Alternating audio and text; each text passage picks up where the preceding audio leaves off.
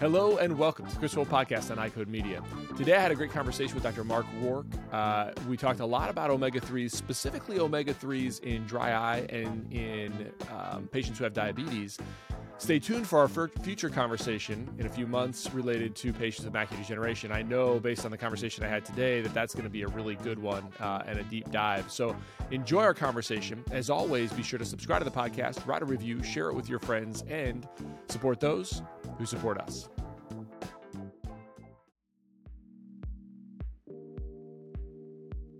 My patients with macular degeneration want clear and succinct recommendations from me related to products and solutions that can benefit their long term ocular health and vision. To do this for my patients, I need to be confident that what I'm recommending will have a benefit to them. And that's why my supplement of choice is MacuHealth. MacuHealth is specifically formulated and clinically proven to rebuild and maximize macular pigment over a lifetime.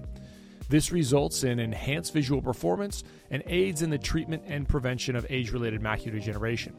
I've discussed carotenoid absorption on this podcast with Dr. Nolans and Stringham, and MacuHealth uses a patented process called micromicelle technology. And this technology is clinically proven to increase carotenoid concentrations at the target tissue and deliver the highest level of bioavailability studied to date. MacuHealth has been great for my patients. We really feel like we have the ability to help those patients in all categories of macular degeneration. If you're not utilizing MacuHealth for your patients, check it out for yourself by contacting your MacuHealth representative.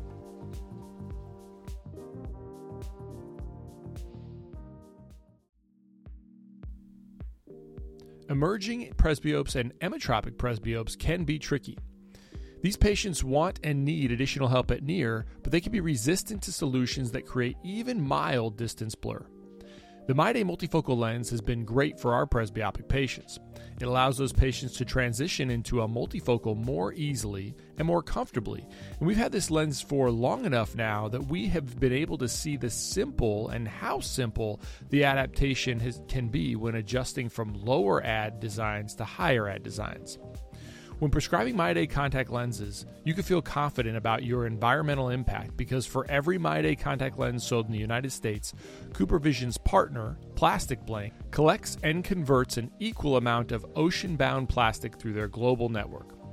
MyDay multifocal contact lenses will provide your patients with a great quality of vision and comfortable lens wearing experience, all while making a difference in our environment.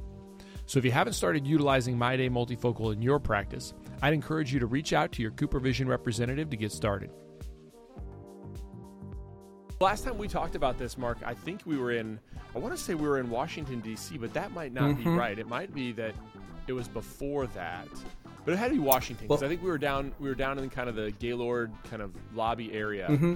And one of the things that I love about you is your passion, right? I mean, I, I, I would guarantee that people that know you know your passion for something that you really uh, believe in and embracing wholeheartedly, and it's very clear. So, so I, I would say that I don't know you that well, um, but I can absolutely tell your passion, and not just your passion, but like your experience in reading the literature and understanding what this means for patients. And so, what I'd like for you to do is sort of break down.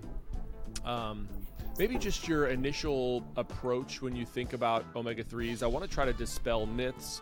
I want to try to mm-hmm. kind of wrap my mind around or or help our listeners wrap their minds around you know the limitations of certain studies and then also the the, mm-hmm. the what we can gain from those studies. So I, I think probably from an omega standpoint, maybe we take it a little bit higher level first and then dive okay. deeper maybe into disease states. So tell me about just the general aspects of the benefits uh, and how omegas make a difference in our bodies. Okay. Yeah, good good way to go. There's there's definitely a lot to talk about when you think about omega threes, and I've been interested in for a long time, um, and talked about them with my patients for for several years now.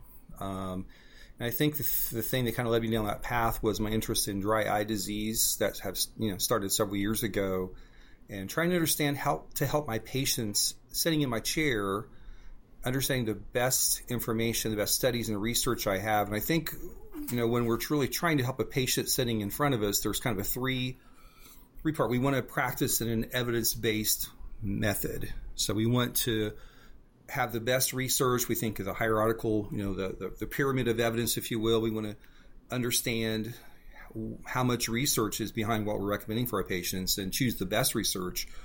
And we kind of couple that with our clinical expertise and how patients respond. You know, every patient is unique. So there are research studies out there, but there's probably not a patient that's exactly like the patient in your chair who has, you know, certain weight and um, comorbidities and maybe diabetes or, or maybe not, and certain signs of dryness and certain symptoms. So you have to use your expertise to kind of understand where the patient is, and then you have to think about the patient's values and preferences. So if I want a patient to take omega 3, but they're allergic to fish, or they don't have resources to purchase it, or they don't have insurance that may cover some medical testing I want to do, or they simply aren't going to be compliant. I mean, you have to you have to communicate with your patient and figure out their values and preferences to try to come up with the best plan for them. and I think I like one of the quotes from you know Hippocrates from what about 2,500 years ago, um, and he said, "If we could give every individual the right amount of nourishment and exercise, not too little and not too much, we would have found the safest way to health." so, I think taking that wise quote and kind of putting it into practice. Um, you know, omega 3s have been around and they were really discovered back in the 1970s.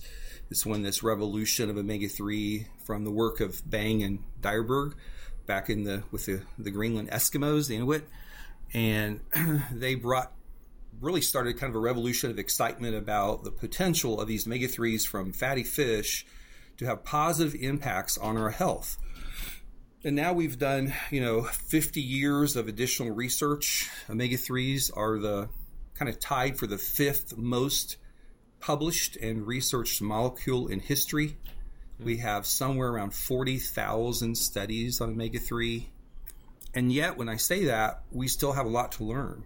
And we don't have every research uh, study that we need, even in dealing with how to recommend patients who have these various conditions. So, in my practice, um, I use dry eye. Uh, I use omega 3s certainly in dry disease. I also discuss them for my patients who have other conditions like diabetes and like macular degeneration um, and like glaucoma. So we actually have research in all those areas. So when you start thinking about how many patients in your practice may actually benefit uh, from omega 3 uh, increasing their levels of omega three is actually encompasses a lot a lot of patients. Um, so I want to pause there uh, because yeah, because you mentioned a number of things and um, and so let's let's kind of break down a, a few things right off the top. The from a dry eye perspective, there are a number of studies that show benefit in dry eye, but it seems to be seems to me that at least um, to some degree, the one that kind of floats to the top is the most recent one and, and the largest one. And obviously, if you're thinking about the pyramid of evidence, the one that kind of falls into the you know the the most, or probably at least to my knowledge, you know, a, a, a, nobody could argue with the randomization.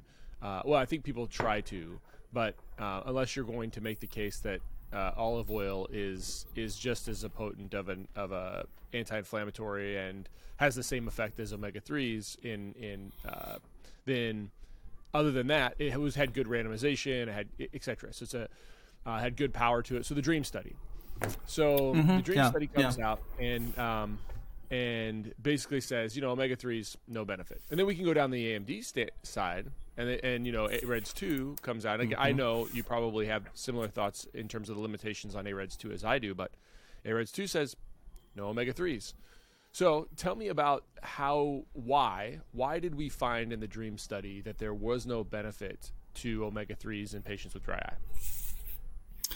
Yeah, I mean that's a great question, and I think unfortunately the DREAM study has led some people down uh, the wrong path. So you know it was a multi-center, twelve-month study couple things. Um, if you compare to some of the other smaller studies that had preceded it that did show benefits, there are some definitely, in my opinion, some limitations to what we could hope to gain from the from the DREAM study.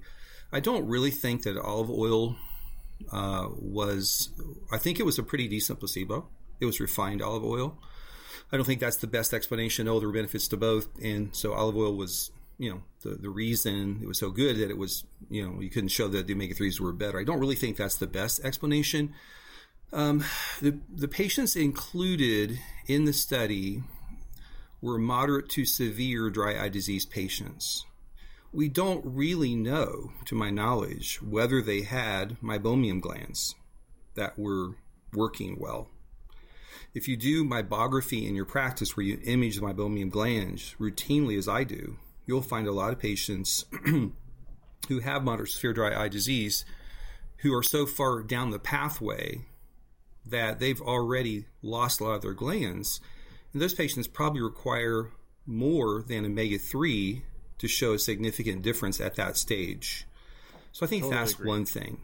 I think totally. the other think, thing here. The other thing. I'm going to pause just a second, Mark, because I want to put yeah. a finer point on that. Is you know if you look at if you look at even our our treatment paradigms within DEWS II uh, in a number of cases what what a lot of people will do is they'll revert to kind of some of the early wheelhouse stuff in in state in you know step one and two things like mm-hmm. uh, you know things like eh, just restasis Xiidra um, LipiFlow tear care all of those are in step mm-hmm. 2 uh, mm-hmm. I, I, believe omegas and nutrition is in step one, if I'm remembering. It's correctly. in step I one. may be wrong. It is. So, so You're correct. To your point, we don't even treat like that. Would be taking eh, moderate to severe patients are probably in late stage step two therapy to step three and four. And step three and four are therapies where we're using amniotic membranes, scleral lenses, um, mm-hmm. long-term steroid drops. So you're getting into this, eh, you know, oral um, oral secretagogues, things that mm-hmm. most mm-hmm. people mm-hmm. are not really utilizing in in most cases. And so to put those patients, I totally agree. To put the patients with already advanced disease on something that's a step one therapy would be also like trying to just solve the problem with warm compresses or artificial tears. In terms of our understanding and what we've accepted as a as a profession um, related to like okay well DEWS is an authority right? The the international dry eye workshop mm-hmm, is right. the authority on dry eye and they wouldn't even do this. Not even close. Right. I, right. I, I just wanted to put a little finer point on that because I, I think that's a pretty powerful statement that you just made and I think the fact that um, you know these patients, yeah, they were they were pretty far down the road. There also were some other things that are different than most studies. If you think about trying to figure out the impact of doing one thing, like the Epitropoulos study, for example, that looked at dry and found positive results, you know, th- those patients aren't doing other treatments and they're not taking lower doses of the same thing you're studying. Whereas in the DREAM study, it included patients, again, all levels with Sjogren's, with RA. They had other inflammatory conditions. Many of them were on oral medications that might have added dryness. Some of them were on steroids. Um, they could actually be on EPA and DHA up to 1,200 milligrams per day on the placebo side, which to me, if we're really trying to sort out one thing, um, as making a difference, I think that complicates it. And then both uh, groups, at least 75% of the participants in both groups over the course of the study had changes in these other therapies, therapies like cyclosporin A that could have reduced their cytokines and reduced inflammation. So, in terms of being able to extract, I mean, despite that those facts, we had continued treatment with these other things up to 1200 milligrams, these other treatments as well. So, this additional placebo group who had another year of treatment with these other things had some improvement. Well, that's good. We shouldn't be real surprised about that. The group that got that treatment as well as a therapeutic dose, a higher dose of EPA DHA, did show improvement as well, and a greater amount.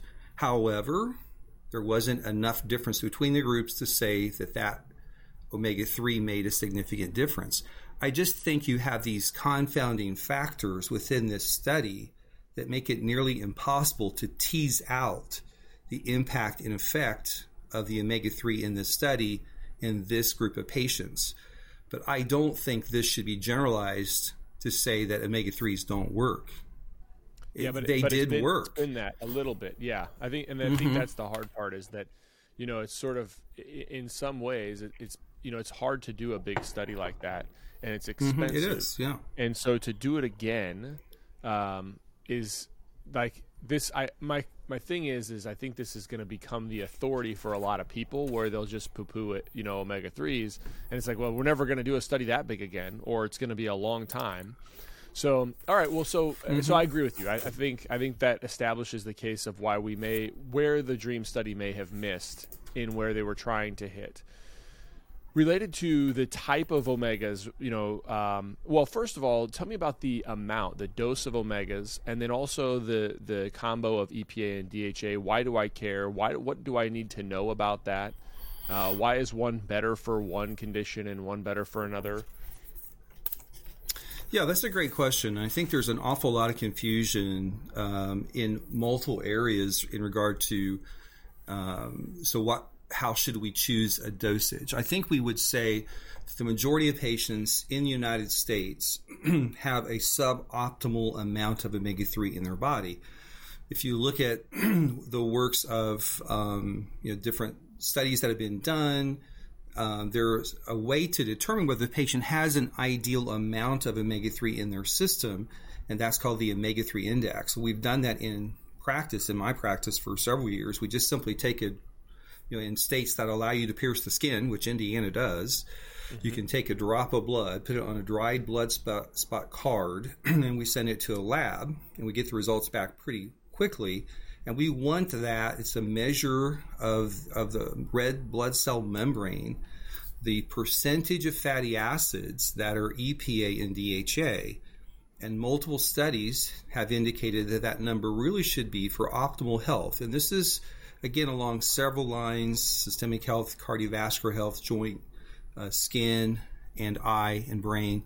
It should be above 8% so kind of 8 above 8 to 12% so, patients, uh, we commonly measure that. Patients often report, I ask many patients, Are you eating fish? That would be the natural source of these omega 3s and help us determine the dose they may need. Many patients, when you ask them that, well, they may say yes. Well, how often do you eat it? Well, I probably have, you know, fish and maybe it's cod, not oily fish, fish. Oh, every couple of weeks or maybe once a month. Well, that's a very low amount, and you're unlikely to obtain the adequate amount of omega 3 that you need. Omega 3 is part of every cell. We have about 40 trillion cells in our body.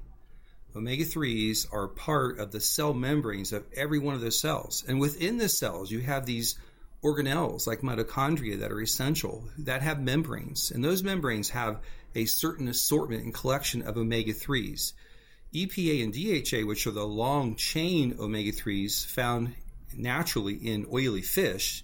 And when I say oily fish, there are specific fish I recommend my patients eat. And there's an easy way to me- remember that. It's the smash TT. I've added the TT myself. So basically, salmon, um, mackerel, anchovies, sardines, herring, tuna, and trout. So those are so i could do the first choices. and the last that's that's what i would do first and last and So it. within those seven, hopefully you'll find one or two at least that you like. so those should be part of your diet. Oftentimes they're not. One recent study showed that in general, the only patients who, through their diet um, and supplementation, will achieve above 8% are those who have fish, oily fish, three times per week and who also supplement. Those are the people in your chair likely to hit the 8%. When I do this test, I almost universally find patients are under where they should be in those omega 3s. So when I find that, you know, I do, you know, several things in looking at, let's say, a dry eye patient. You know, I'll press on their glands. I want to see the quality of the oil. Uh, there are there's research that shows several mechanisms likely at play where omega 3s are beneficial for patients with dry eye disease. And one of those is improving the quality of the meibum. We actually have a study where they harvested oil from the glands. This was an eight week study using an omega 3. Some of the earlier studies with lower amounts of omega 3 were not successful. But when we got above two grams per day, that's kind of a key, I think, in a diagnosis for patients not eating fish, typically falling under where they should be with their omega 3 through diet. Around two grams a day seems like a very reasonable dose to start. But they Where found patients who you took. see- Sorry, after that two, day, two gram a day, we can get back to that. But um, how long? How long of a duration before I would expect to see a clinical benefit? In this two grams a study, looking at the quality, it was a about a two month study. And harvesting before and after, they actually found five times more omega three. It's a small percent in the meibum. The oil has lots of different fats, and omega threes are a fairly small percent. But they found a significant improvement, five times more. And interestingly, when they harvested, because we hear a lot about EPA versus DHA, the, the supplement they took had both, but what they actually found increased. They had in 14 patients in this one study, there was no DHA or EPA found. After two months, they found 14 out of 14 patients who they could identify DHA. So EPA is known for its ability to reduce inflammation. It's a strong anti-inflammatory, and I love it. I think it has great benefits. I think, however, we overlook the value of DHA and DHA is what was actually found in the meibum. Um, and then there are other studies that help us understand that it's not just EPA, or not necessarily EPA should be predominant. If you look at the tuna fish study done back in 2005, which was the first study we looked at that found some association between eating fish and reducing risk of dry eye, it was a study of over 30,000 women that were monitored over time. They didn't have dry eye di- diagnosis at baseline. And four years later, as they were followed, they had a certain percentage, certain uh, members of those, a certain percentage of those who did have dry eye disease. And they found there was an association between the amount of tuna fish they ate and their likelihood of diagnosis. So if they had, let's say, zero to one servings per week versus like f- at least five, which is a lot of tuna fish, I do admit. So way too much. But yeah, like one is so too much. th- that that was a lot of tuna fish. But those who had five to six or more per week, they had a 68% lower likelihood of a diagnosis of dry eye at four years, which is interesting. It's an association. But what's in tuna fish? The majority of omega 3 in tuna fish, it's about 70% DHA and about 30% EPA. So there again, Is there they any, did a separate analysis. Ability, I, I didn't. I don't know the answer to this. Mm-hmm. Not. Uh, is there any ability for our body to convert one to the other? Do, is there any? Is that conversion process occur or, or doesn't? That's a doesn't great occur? question. There's very little ability of the body to produce. So there used to be a thought years ago that there was this retro conversion between EPA and DHA. Really, that's not true. And even if you eat like one of the fallacies people say, well, I don't like fish, I'll just eat walnuts because they have omega 3, right? Well, they do, but it's ALA. It's a shorter chain. And our ability metabolically to convert that to a longer chain omega 3 is very low. So you're simply not going to get enough EPA and DHA in your body by without actually having some direct uh, dietary intake of it or a targeted supplement. Does So, yes, it's important to supplement. Or does does triglyceride or ethyl ester forms have a uh, an impact, or is it just a a argument that comp- companies that have one will make against the other? Uh, that's a good question. I think there's definitely research, and the best science shows that the ethyl ester, which is not found naturally in nature, has an ethanol backbone, simply does not get digested as readily. So the figures I see, you can still get benefits and raise your omega 3 index if you take enough of the ethyl ester form, but you have to take a higher amount. And on an empty stomach, the amount of food in your stomach is very critical if you take the ethyl ester form.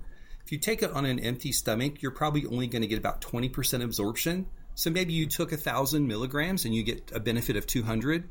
Whereas with the triglyceride form, the body digests it more efficiently and you basically get it all. Uh, eating with food is probably a little bit beneficial even with triglyceride, but generally it's not as, nearly as critical. So I think if you want to reduce potentially the digestive issues, so th- you know there really aren't any side effects to omega three. If you think about something we can give patients that is natural, safe, effective, ready available, pretty inexpensive compared to many drugs, if you will. Um, you know, omega threes have some real benefits and advantages in, in those well, yeah, areas let's, well. Pick that that apart a little bit, just because you know there are some some people that will worry. You know, well, I can give this to anybody. What about patients on blood thinners, or what about patients with uh, kind of finicky thyroids? Do I have to worry about that at all? You really do not. Omega 3s are extremely safe. Um, there's no concern about patients with thyroid disease. There's no concern about patients with diabetes. If anything, it's beneficial for those patients, and many of them are uh, going to be low in omega 3s that are so important for their retinal health. Um, so I think uh, even in terms of blood thinner, yes, there is a platelet um, effect of omega 3s that can prolong bleeding times a little bit. But when you actually look at the research, there was uh, a study I looked at, Norwegian research. They studied patients up to seven, I think 6.9 grams a day. Hmm. And they found no adverse outcomes. Although it may affect the impact a little bit of how long it takes the blood to clot, it's not associated with any poor outcomes, even in patients who are on blood thinners in surgical patients. So I've heard it, the argument made that maybe you know we have these normals that we take from a cross section of a large number of people, and if those patients are undernourished with omega threes, maybe our scale's wrong. Maybe what we really should be saying is it's normal. Maybe the amounts that we find, the numbers we find when patients have appropriate levels of omega 3, maybe those are really the normal numbers and we just have skewed the data. So I think there's really no concern now. If you go in for surgery, your physician's likely to tell you to go off your omega 3. And I don't argue with that. I don't tell my patients to ignore that, but it's really not a concern. And if you think about it, the blood tissue levels within your body with omega 3, they go up and down very slowly. So even if you go off your omega 3 for a week or two, the amount in your tissues has hardly changed. so it's mm-hmm. really kind yeah. of a moot point, even with that but it's really not yeah, a concern. They're, they're, very safe. Yes, it makes the surgeon feel better. Yeah, it does. So then, uh, let me let me let me. So we'll talk. I want to get a little bit into the details of dry eye in your practice. So okay, um, I come in and um, let's say let's take two scenarios. One scenario is I have no symptoms. Are you gonna are you gonna evaluate me differently than if I have symptoms? Co- comprehensive exam dry eye, mm-hmm. is there something that you're going to do every single time to screen for me, or you're just going to wait until my symptoms develop? Yeah, I'm definitely going to look at each patient. Many patients who've had dry eye long enough will be symptomatic over time, but you have to. There's such a, a range of patients with and without symptoms with dry eye disease. If you think about it, even in advanced stages, as dry eye disease advances, sometimes it affects the ability of the corneal nerves to sense discomfort. So if you're only going to treat patients who hurt, I think you're really missing the boat. And agreed. if you look carefully, yeah, yeah, look at the patient's meibomian glands. if you take a moment to put a little bit of fluorescein dye in the eye, you can easily detect staining on the cornea. Oftentimes it shows up first on the bulbar conjunctiva nasally. You can take your thumb and you can press to determine whether the glands in the my along the, the lid margin with those meibomian glands are secreting oil. If you do a little more formal evaluation, you can take something called the lid stick, from which I, I like. It's the Oculus lid stick, and just express those glands, and you can pretty easily see what kind of quality oils inside those glands. If the patient doesn't have symptoms, but they have signs of meibomian gland problems structurally, if I see surface irritation, I see glands that are blocked, maybe I see a frothy tear film. One of the things that meibum that comes out of your glands is designed to do is kill bacteria. And so when you have a lack of meibum, it gives opportunity for bacteria to overgrow. You have an overgrowth of bacteria on the lid margin interacting with the oils and creating this frothy tear film. So there are just so many things we can see in sometimes patients who do not have symptoms that should be addressed. So I'm going to bring that up to you. Uh, I may do a real brief video just to show you what I see in some cases, but I'll tell you that there's an issue that's progressive, inflammatory, likely to persist or get worse, even in the absence of symptoms. and I would recommend you come back in for a medical evaluation so we could look at it uh, more more deeply, more closely. I'll do a number of tests, and then we'll come up with some treatment. And pretty much 100% of the patients in my practice, I'm going to talk to them at that visit, the next visit when they come in, about omega threes. And if so they're you do nothing, so you wouldn't do anything at that comprehensive exam uh, uh other than educate the patient. You're identifying. So I love this mm-hmm. because mm-hmm. you know you're thinking on this. When, when, I talk to people who have who are uh, operating at a really high level within their practice related to uh, ocular disease management, they mm-hmm. almost mm-hmm. all and they do primary care. Um, they right. almost always do it the way you do it is is they they are they look at that comprehensive exam and, and, this is this is you know you've heard me talk about the total patient care model you've heard me talk about uh, what does a comprehensive exam do but they they look at their comprehensive exam and they don't they don't look at it like well this is just routine or this is just like i'm just i'm just going to do this. They, they actually look at it as like and because I think people think that. Like they some people if they don't do these things they're like well I'm just going to do the same exam for every single patient and I'm going to do a really great exam for every every single patient. But what they wind up doing is they wind up ignoring the stuff that can be a big issue over time for patients and probably mm-hmm, already right. is a big issue for them. But if unless that patient is spewing it out of their mouth they're going to ignore it. And so they're, they're saying well i'm just going to do the same comprehensive exam no matter who who's coming into the office what the and but people that do it really well are yes, they're going to take the complaints, but they're going to look systematically for the things that they know are going to be um, causing that patient problems over time. It's no different than when we evaluate a patient for macular degeneration or glaucoma or cataracts. Right. Um, and, and dry eye is just one of those other things. And so what I'm hearing from you is you you look to identify to find a problem, then educate the patient, kind of give mm-hmm. them a reason uh, of why it's important that you're that you're digging deeper, and then have them back at another visit to dig deeper. Almost exactly. everybody that does this at a really high level, that does primary care, does it exactly the way you described. It's really interesting right. to me.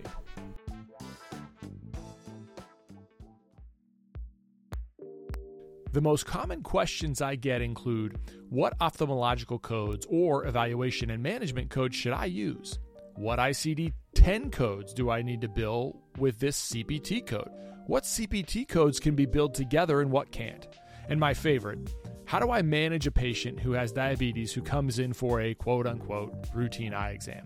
These questions really highlight the confusion and uncertainty that serves as a daunting hurdle for providers, makes it more challenging for them to care for their patients and provide those patients with the best opportunity for a lifetime of ocular health and clear vision. That's why we built Eyecode Education for this specific purpose. Our mission is to provide optometrists with resources to help you understand disease states, revenue cycles, and billing and coding so that you can put that on autopilot and truly care for your patients. Check out eyecodeeducation.com. That's E Y E C O D E education.com. We've developed a premier billing and coding bundle that includes all of our billing and coding resources in one place. We also have a 10% discount code just for listeners of this podcast. Enter the coupon code EYECODEMEDIA22 at checkout. We'd love to work with you. Check out eyecodeeducation.com.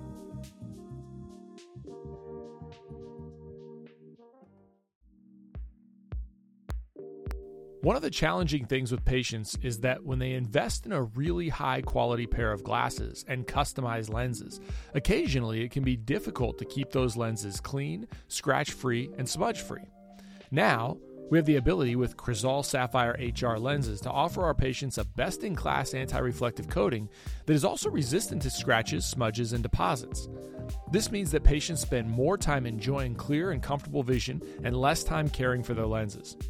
So remember that you can provide patients with the best in quality, best in class, transparency, clarity, durability, and UV protection in a single Crizal coating. If you want to learn more about Crizal Sapphire HR, contact your Essilor account executive or visit essilorpro.com backslash Crizal.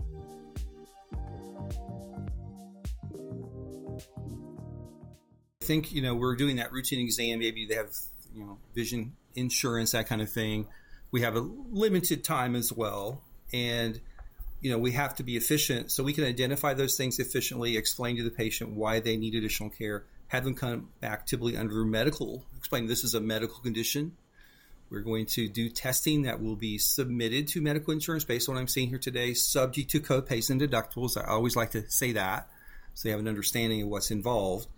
Um, and then you do those tests. And then once you've done your diagnostic tests, you've identified the level of dry eye disease. Again, level one, if they have anything at all, level one treatment is going to be omega 3. So if they're not already on omega 3 at an appropriate level, and I think in a, the right amount of it, then I'm going to talk to them about that as one of their basic treat things that we're going to start at that tr- next treatment visit. That next visit. Well, that's what I want you. That's what I want to talk to you about. Is that so? Okay, let's come. I come back. What um, when when I come back for that battery of tests, um, mm-hmm. you're gonna. So uh, my assumption is, and you could tell me if I'm wrong. Well, no, just tell me what what's the battery of things you're going to do to assess, and then what's going to determine yeah. whether or not you're going to place me on an omega three. Sure. So we'll do a number of tests at that next visit. We have patients not put or instill any drops if they're on an artificial tear, nothing in the eyes two hours before they come. I want to measure tear osmolarity. I think that is key. It helps us understand the homeostasis of the tear film. We have these layers of tear film. If there's a lack of oil, if there's rapid evaporation, if there's thinning of the tear film, that osmolarity number is likely going to be high.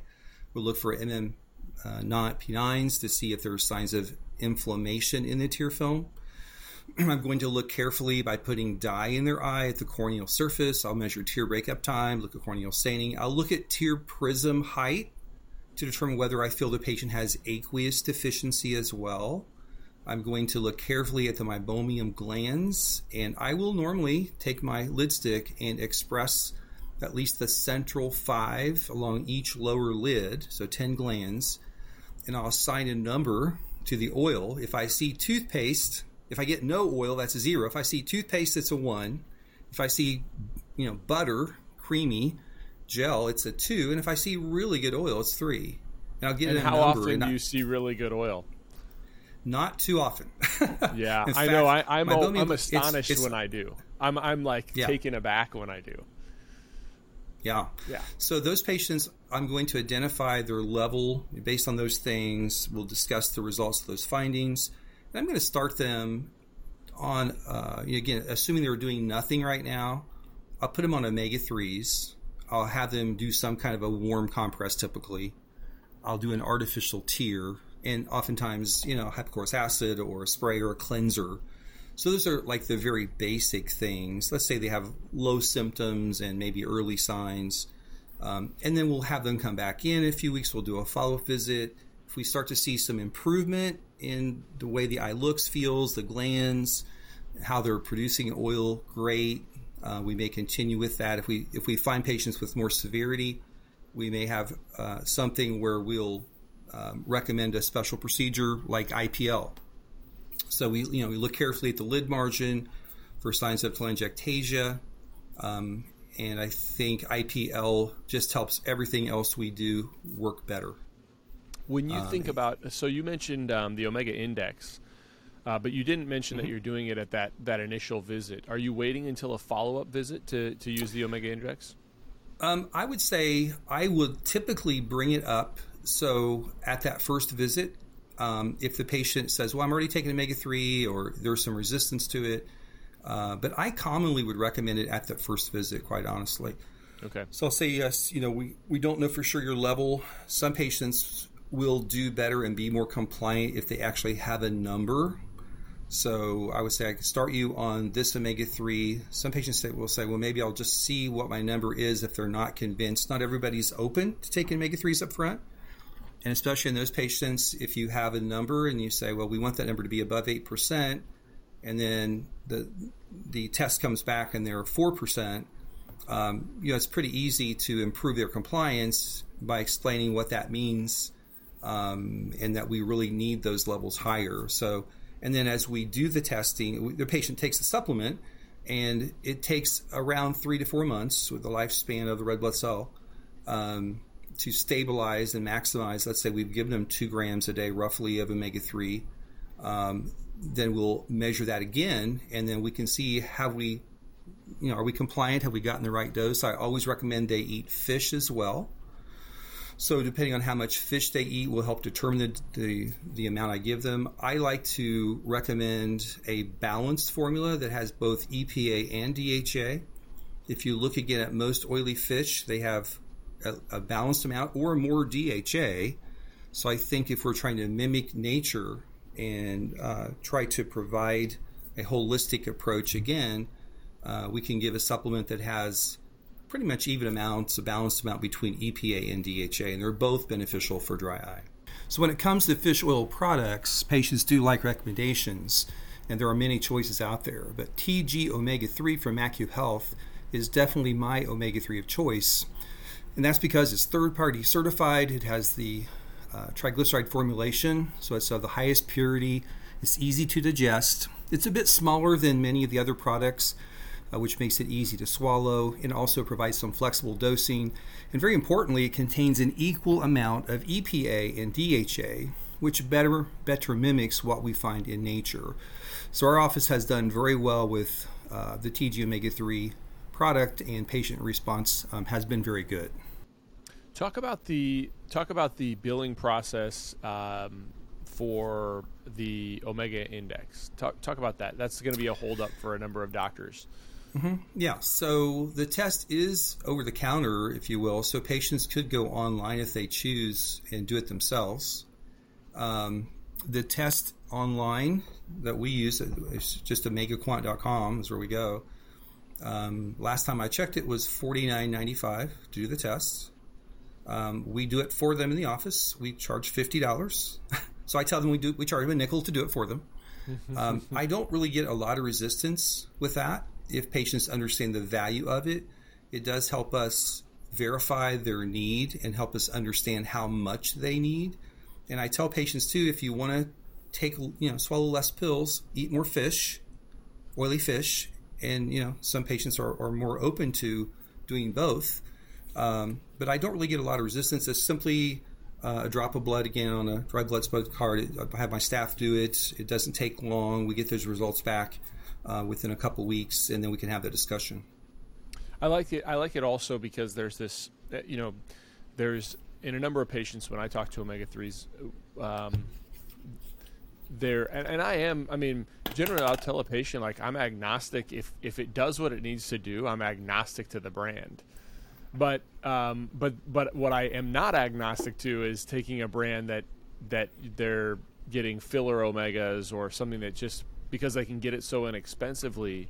Um, I mean, and that's okay. I mean, great if it does what it's what what I want it to do. I do. I really don't care. But but at the same time, what's really what I do care about is if I get no clinical benefit from it, uh, and the patient mm-hmm. gets no symptomatic benefit from it, and it's just garbage that they've sold you for a whole bunch less at least that tells me like that in those instances it can show me like look you're supposed to i want i want an 8% and you're at 4 and you're telling me you're taking exactly what you're supposed to be taking. So what what are you taking? And and and then that that kind of stimulates additional conversation as opposed to mm-hmm.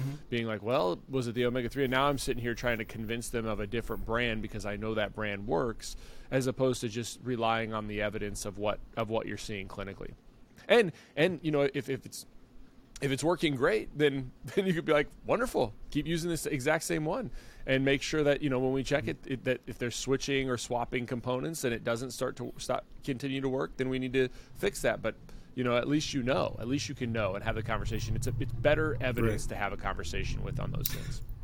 I think a lot of patients who uh, are taking omega threes, particular brands. Some of them aren't taken. They've tried it before, and they'll say, "Oh, I burped that up. I had it was." Um, mm, you know, they have these yeah. unpleasant sensory experiences. That probably happens about twenty percent of patients. So having a high quality triglyceride formula, they don't need to swallow as many pills. They're getting a more therapeutic dose. They're less likely to have these side effects. And we provide that in our practice as an option. They can, you know, buy it any place they want but we provide and have a specific recommendation of this particular one that we have had really good success with. And sometimes it's actually very competitive price wise because they don't need as many.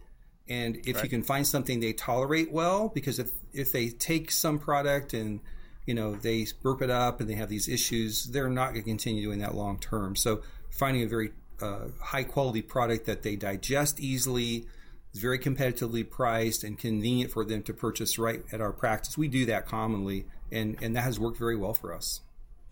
Tell me about this is kind of the last thing because we, we mentioned it, but I want to be respectful of your time.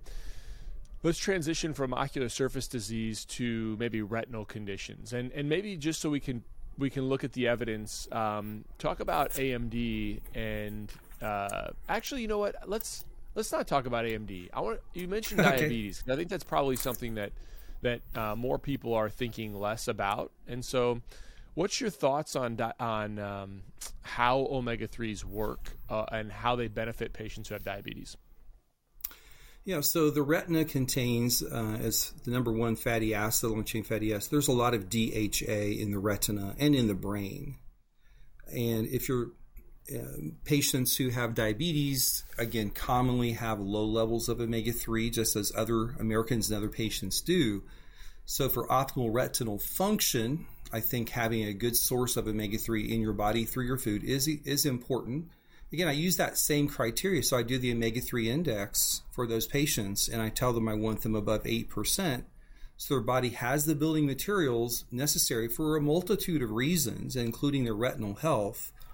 Um, we need more research in diabetes. There is a study showing that uh, as part of the PREDIMED study that was looking at diet in terms of cardiovascular health, we found, um, I think, over you know, 5,500 patients that were diabetic type 2, men and women, followed for six years. If they had at least 500 milligrams of EPA DHA in their diet daily, they had about a 50% less likelihood of developing sight threatening retinopathy. So, advanced stages of retinopathy requiring surgery, laser, that kind of thing. So we have some evidence that omega 3s can help reduce, um, but I just think purely from the clinical standpoint, from the scientific standpoint, knowing what omega 3s, how important they are to retinal health. I think for diabetic patients to have omega 3s um, is an important discussion, um, and the omega 3 index gives us a guide as far as how much we should be prescribing once again even just from a standpoint of the, of the effects, and I, will guess I'll let you comment on this too. But you know, we know that patients, um, I mean, it's pretty standard uh, to lower cholesterol in patients who have diabetes as well now. It's a, a pretty well mm-hmm. accepted kind of second line or second, you know, if you're addressing the diabetes, most internal medicine or family medicine physicians are going to address cholesterol as well um, to mm-hmm. try to get tighter control for the same reasons. Um, so, you know, even in that sense, the cholesterol lowering capacity of an omega 3 should benefit even outside of the you know the uh, neural tissue concentration of DHAs. Mm-hmm. Yeah. What do you think about that? What, what's the cholesterol yeah. lowering benefit of an omega three? So, so I think if you look at you know the best research we have, there's been some different thoughts over the years. Um, as far as LDL cholesterol, the omega three is typically fairly neutral in that. What it does, however, is it elevates, it helps elevate HDL, which is very important for vascular health. It helps improve blood flow, probably oxygenation. There's something called uh, red blood cell distribution width. So your red blood cells have to basically deform about half of their diameter to squeeze through the capillaries. And omega 3s appear to help the flexibility of those red blood cells getting through to provide more vascular, more oxygen. I think that's important. There's also really strong evidence that at a proper dose, omega 3s lower triglycerides.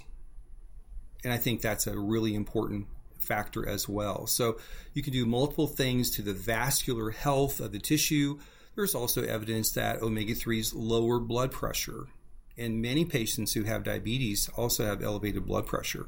So if we can reduce blood pressure, if we can improve oxygen and blood flow, lower triglycerides, I think we can have these additional vascular benefits for our diabetic patients, which are so key. And they're also at risk for cardiovascular disease um, to a greater degree than patients who don't have diabetes. So, one of the reasons I recommend omega 3s for my diabetic patients is again, if you get above 8%, as one example, versus the typical 4% in the United States, you're actually, there have been, there was a meta-analysis of, uh, I think, 27,000 patients in 10 studies. You're reducing the risk of sudden fatal heart attack by approximately 35% when you get above 8% in their omega 3.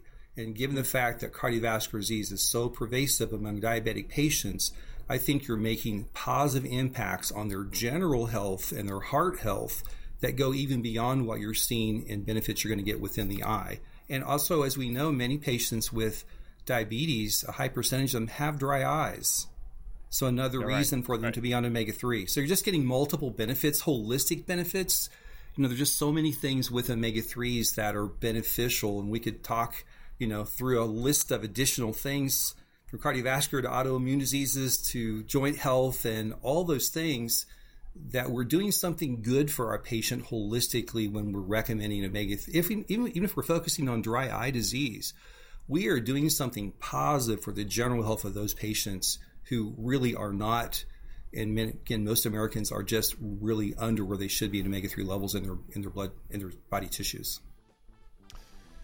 I think that's a great way to, to stop it. I think um, this this is a, a, a pleasure. I've thought through a little few things differently than since our conversation. So thank you for that, um, Dr. Roark. Where can people find you if they want to reach out and um, and contact you? Sure, I would be happy. Uh, my email address is uh, Mark Roark, just M A R K R O A R K dot O D at gmail.com. And I'm happy to field any questions to discuss. There was uh, um, some additional information I'd like to talk to you sometime about yeah. macular degeneration because I think there is a lot of misconception of how omega 3s, what they do, and their benefits. We have three RCTs in macular degeneration. I think there's uh, there's some discussion, something worthy to discuss in that that might clear up some confusion because I think just within this whole realm of how omega threes work and what they do, there's there's just a lot of of um, of confusion, quite honestly.